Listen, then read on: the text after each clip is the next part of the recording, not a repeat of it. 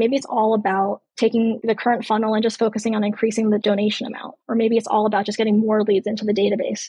Or maybe it's like a combination. But I feel like kind of the working backwards and like by focusing on the K P Is is something that I would love to see more nonprofits do.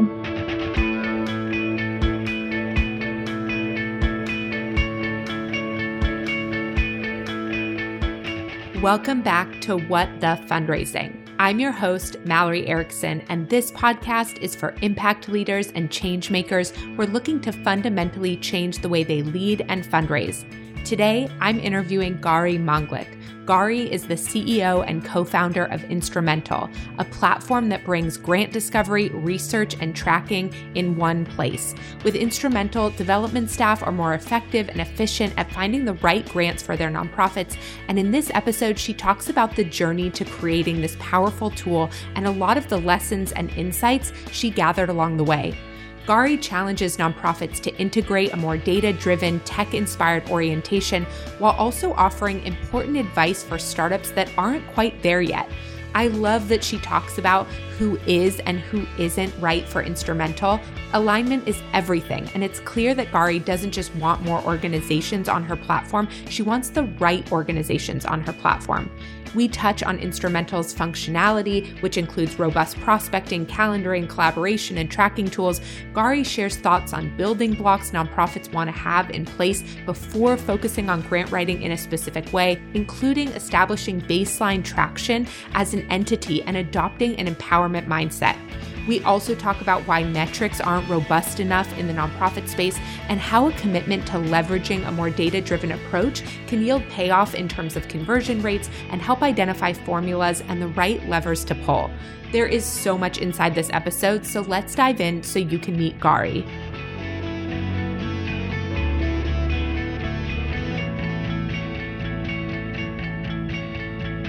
Welcome, everyone. I am so excited to be here today with Gari Manglik. Gari, welcome to What the Fundraising.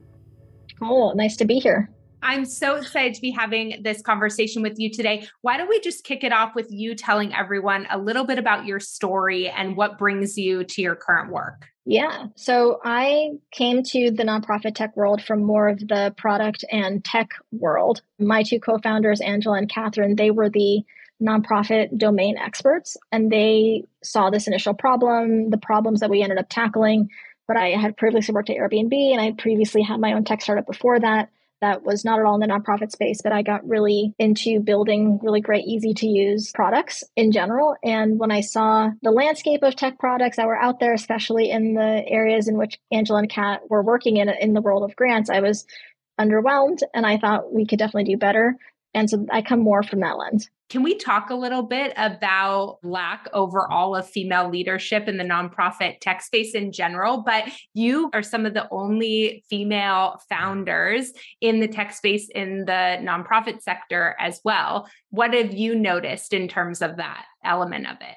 Yeah, it's been interesting. I mean, it, like you said, it's in the nonprofit tech space. It's in the for-profit tech space. I would say it's just in the tech space. I think there's a lot of reasons potentially for it. And I think I see it as an opportunity to hopefully have other people join me and build companies in this space and build companies in tech in general. And most of our company is actually female. I think once you establish culture of inclusivity, a lot of people will say it's hard to hire women and things like that, but I've not found that to be the case. I'm almost trying to like diversify and hire more men because I'm like, we're kind of unbalanced in that way. But I think one of the big struggles that people tend to have as being a leader is fundraising, whether it's potentially nonprofit or for-profit. I definitely think that's true. And I like opted out of that. I was like, I'm going to build a profitable company that's sustainable.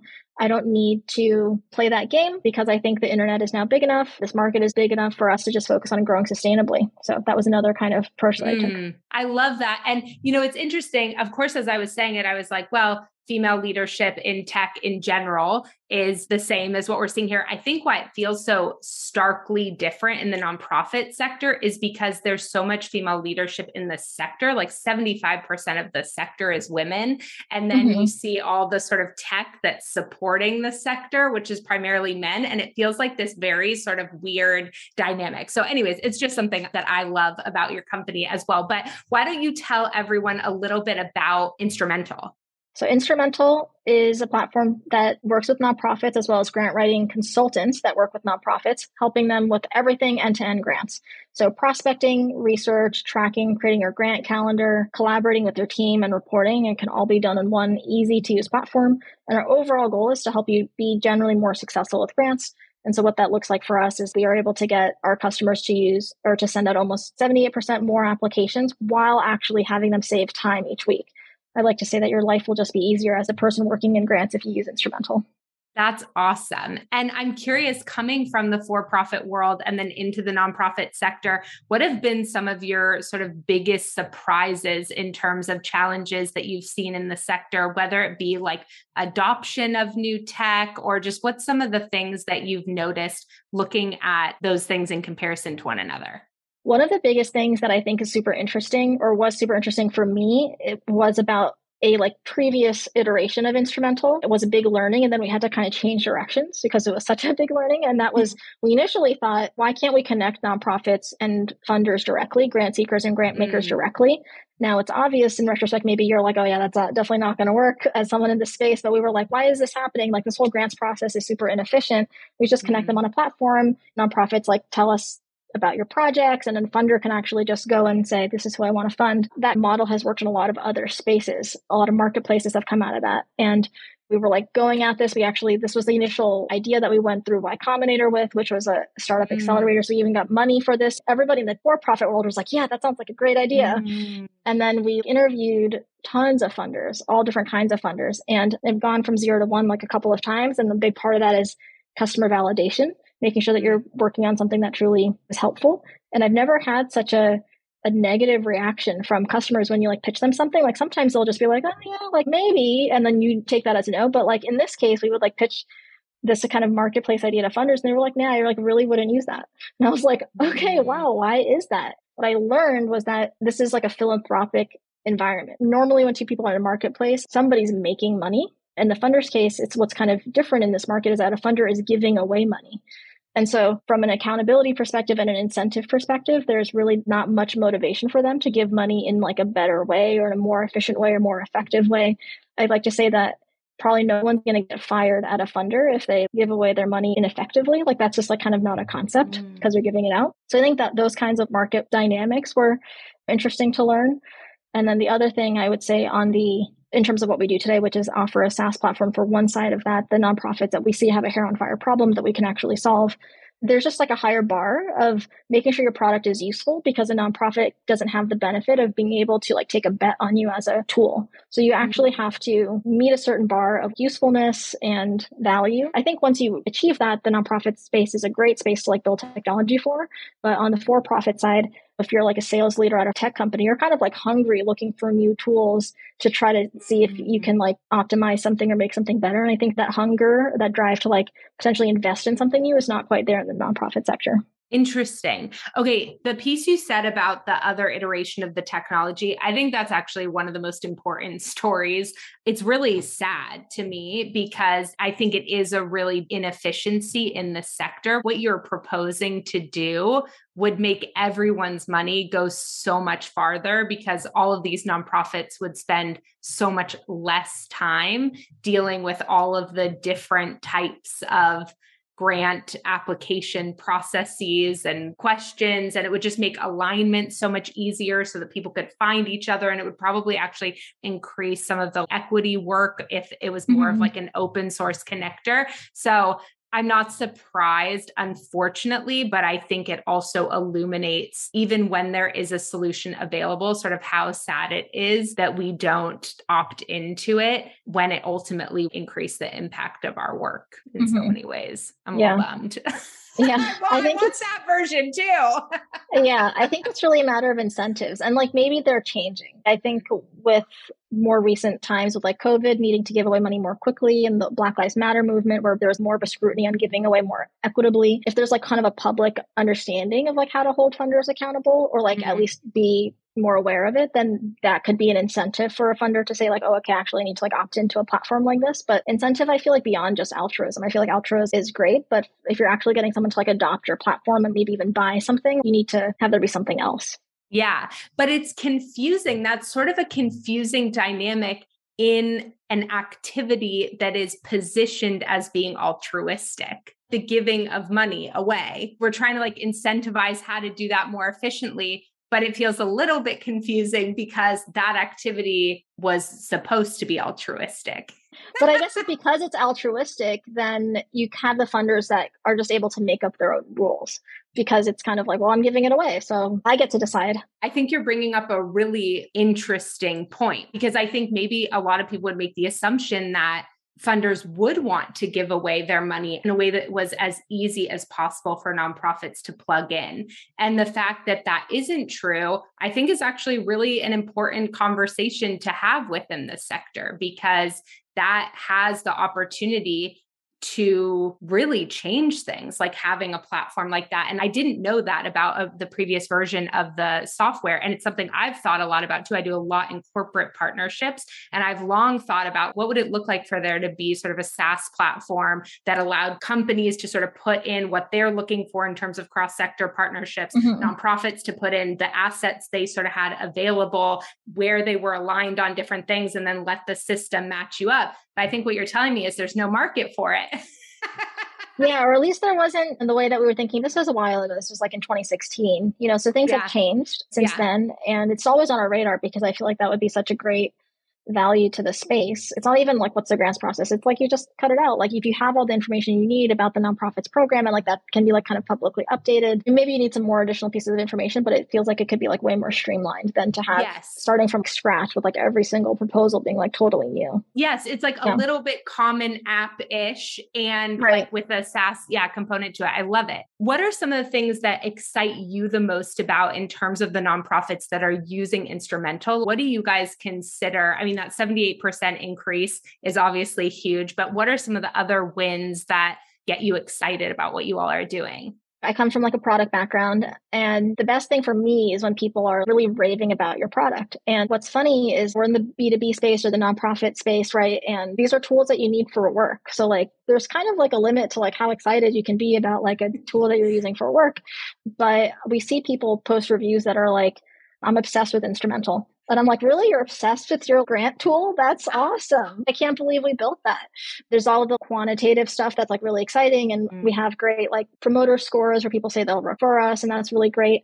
It's the emotiveness when people talk about mm. Instrumentl that is really inspiring to me, where if somebody asked you for a referral for a grant tool, you could say, well, yeah, here are the things that I evaluated and here's the pros and cons of both.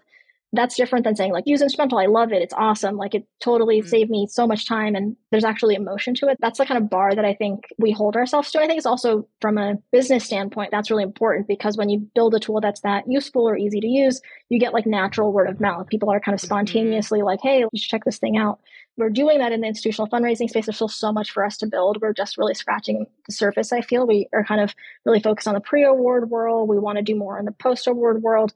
And then I think beyond grants in general, there's a lot of opportunity and also other customer segments that do grants beyond nonprofits that we don't currently focus on, like government agencies and schools. And so there's a lot of other mm. ways I want to bring our product and kind of customer focus to. I'm curious, and I don't even know the right way to ask this question, but how much time does someone who's like a grant manager who's using Instrumentl, how much are they inside the software? Or what amount of time inside the software tells you like they're really using this to sort of optimize their whole workflow?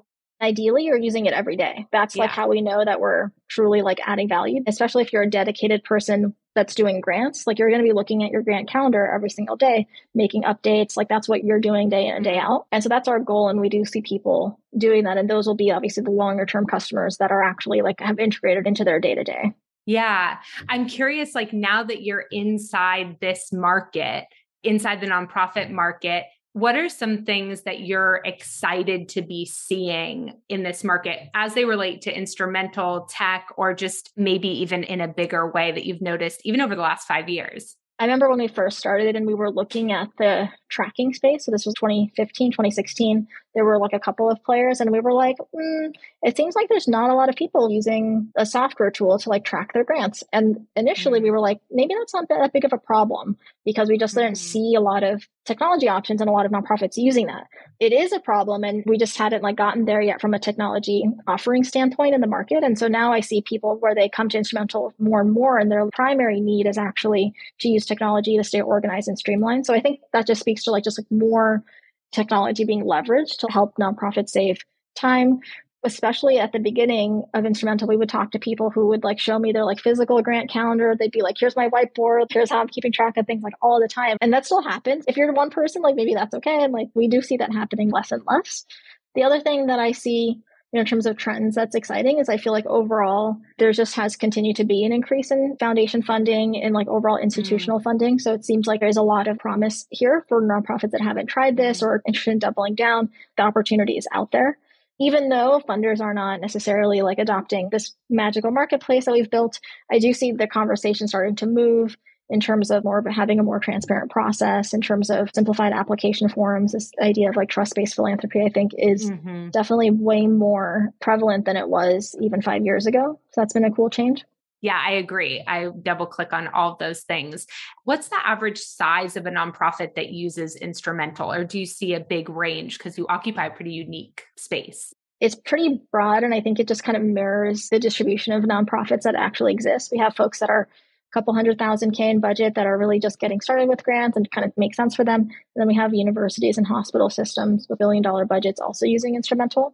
We don't work the teeniest of tiniest nonprofits. And if they're regularly applying for grants, we will be happy to help them. But we find that sometimes in the past, when we didn't have that restriction, we'd have people that actually weren't quite ready, grant ready. Mm. And they're almost like wasting money on Instrumentl. And we're like, don't even use us right now. There's actually potentially other channels that will help you be more successful. I love that. I really love that. I mean, I think optimizing, making sure that the folks who come in are ready to be using it and at the right phase is really great and a really unique thing to hear in this space. I talk a lot to fundraisers about how not all money is created equal, and mm-hmm. you don't want to take even funding that isn't aligned with what you're trying to do or whether your mission or value align, because it ultimately, it usually ends up costing you a lot more than just not having taken the money in the first place. And I think you're speaking to some of that same piece, which is just that the alignment and the readiness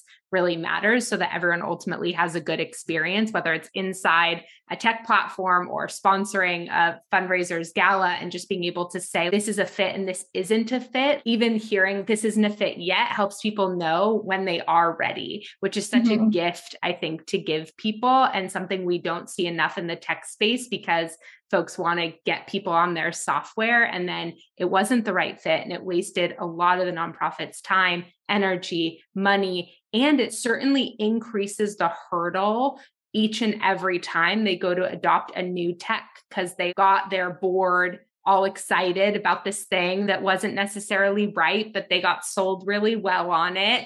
And then it didn't work out. And then it creates a new hurdle for every adoption. So I really appreciate that piece of how you guys frame things up for folks. Yeah, I think it's important for us, and it should be, I think, important for everybody selling anything to anybody, is that the people that use your product or service, they're going to actually see their, you meet their desired outcome. And if they're just not going to be able to, no matter how great your technology is, then you're actually not really serving them.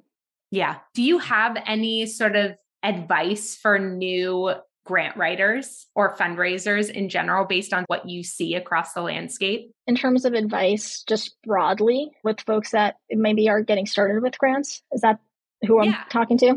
So first, make sure you're grant ready. Obviously get your, your five oh one c three status and all that. That's kind of like a baseline, but you actually want to go a step further into having some sort of way that you can demonstrate some sort of track record of success. The reason is you're not going after individuals, right? You're going after institutions who are giving away larger dollar amounts, which naturally makes them a bit more risk averse.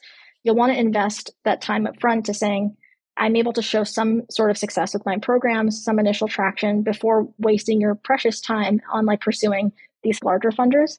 I think the other thing that I would say is, again, to like make sure that you're going to go after grants when you are going to be able to come from a place of really understanding that the R O I can be longer term. And that's the other reason that like mm. the teeniest of nonprofits They maybe can like submit a grant or two, but like you really need a process. I'd like to say you mm-hmm. want to give it at least two years with the understanding that you are like ready and like you have some, you want to get to a place where you feel like you're a no-brainer for funders to fund you. But you still want to give yourself some time to like submit applications, get feedback, learn, continue to apply, build relationships.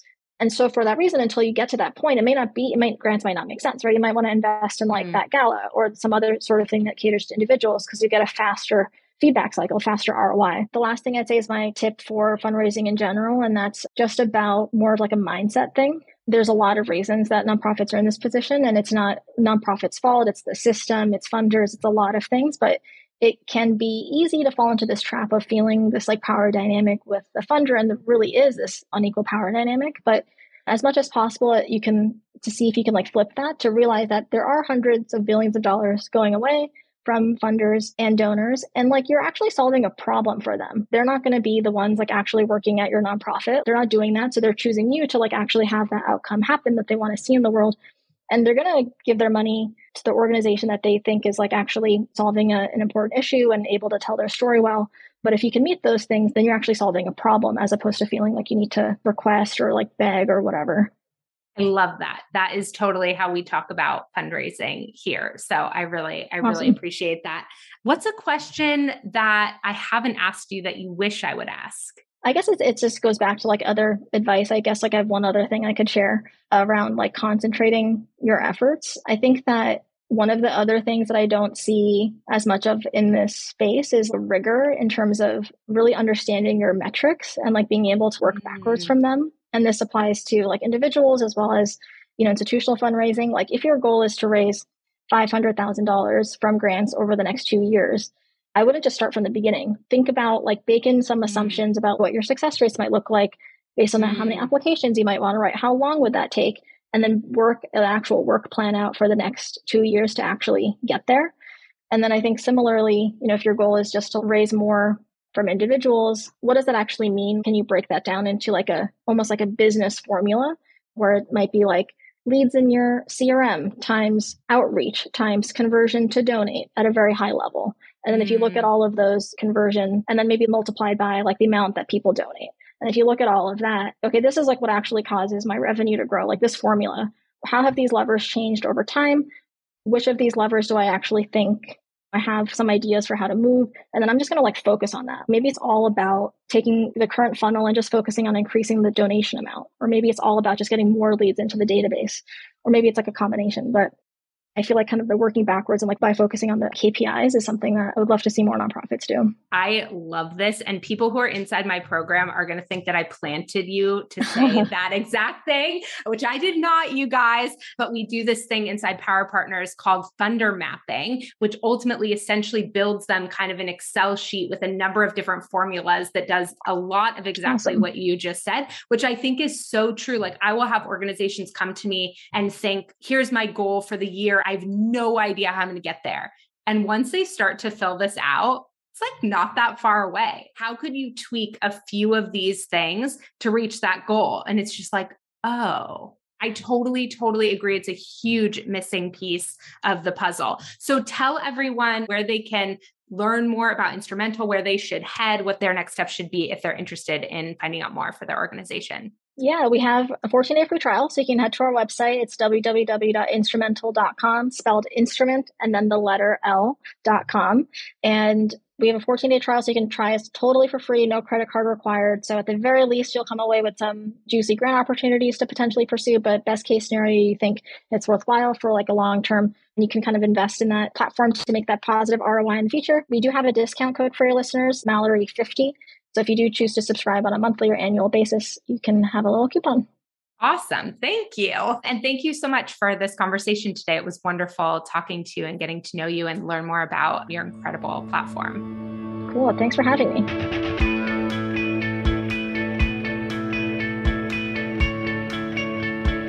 I really love this conversation with Gari. I found it very interesting and frustrating to learn about the journey their company had when they were trying to build tech that would connect funders with nonprofits more easily. I hope times have changed here and there might be a greater opportunity for this in the future, but what an incredible lesson in listening, pivoting, and staying committed to providing something of value inside the sector. Here are some of my other takeaways from this episode. Number one, there is missed potential in our sector because of the resistance to creating a streamlined marketplace space for nonprofits to promote their assets, requirements, and track record, a place where funders could shop for partners that would make a good match with their philanthropic goals. Number two, fundraising tools are a fantastic way to optimize, but not if your organization isn't quite ready to ramp up or is unclear about which funders are in alignment with your goals. I loved hearing the way that Gari wants to help nonprofits know when Instrumentl is right for them and when it's not. Number three, metrics aren't robust enough in the nonprofit space, and we need to figure this out because leveraging a more data-driven approach can yield payoffs in terms of conversion rates and help us identify the levers to pull for impact.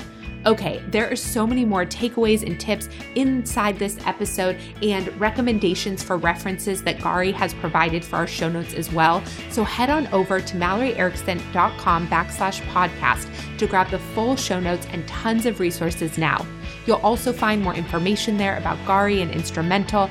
Thank you for spending this time with us today. If you enjoyed this episode, we would love it if you would give it a rating and review and share it with a friend. I am so grateful for all of my listeners and the good hard work you're doing to make our world a better place. And if you miss me between episodes, stop by and say hello on Instagram under what the fundraising underscore. Have a great day, and I'll see you next week.